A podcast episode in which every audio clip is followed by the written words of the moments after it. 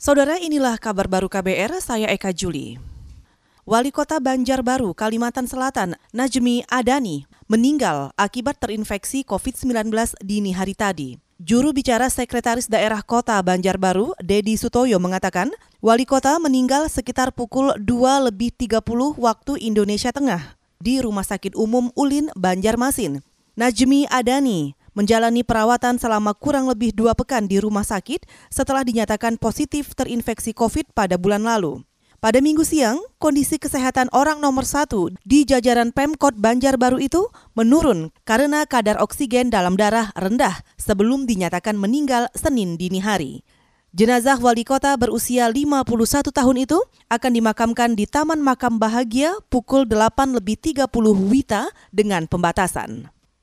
Saudara Ketua Satuan Tugas Pemulihan dan Transformasi Ekonomi Nasional Budi Gunadi Sadikin mengatakan, pemerintah akan segera menyalurkan bantuan langsung tunai atau BLT 2,4 juta rupiah untuk para pekerja formal bergaji di bawah 5 juta rupiah per bulan. Bantuan itu menurut Budi diberikan dalam dua tahap, yaitu sebesar 1,2 juta pada kuartal 3 dan 4 tahun ini.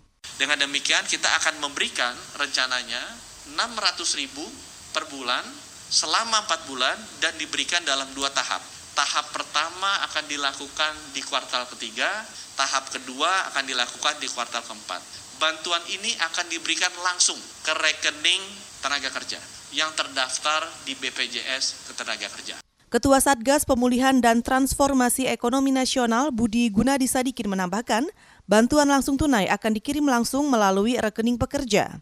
Sebelumnya, Kepala Badan Kebijakan Fiskal Kementerian Keuangan Febrio Nathan Kacaribu mengatakan pemerintah akan memformulasikan skema terbaik supaya penyaluran bantuan langsung tunai untuk pekerja itu cepat dan tepat sasaran.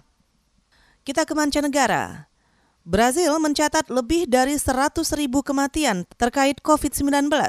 Angka ini tertinggi kedua di dunia setelah Amerika Serikat dengan lebih 165 ribu kasus kematian.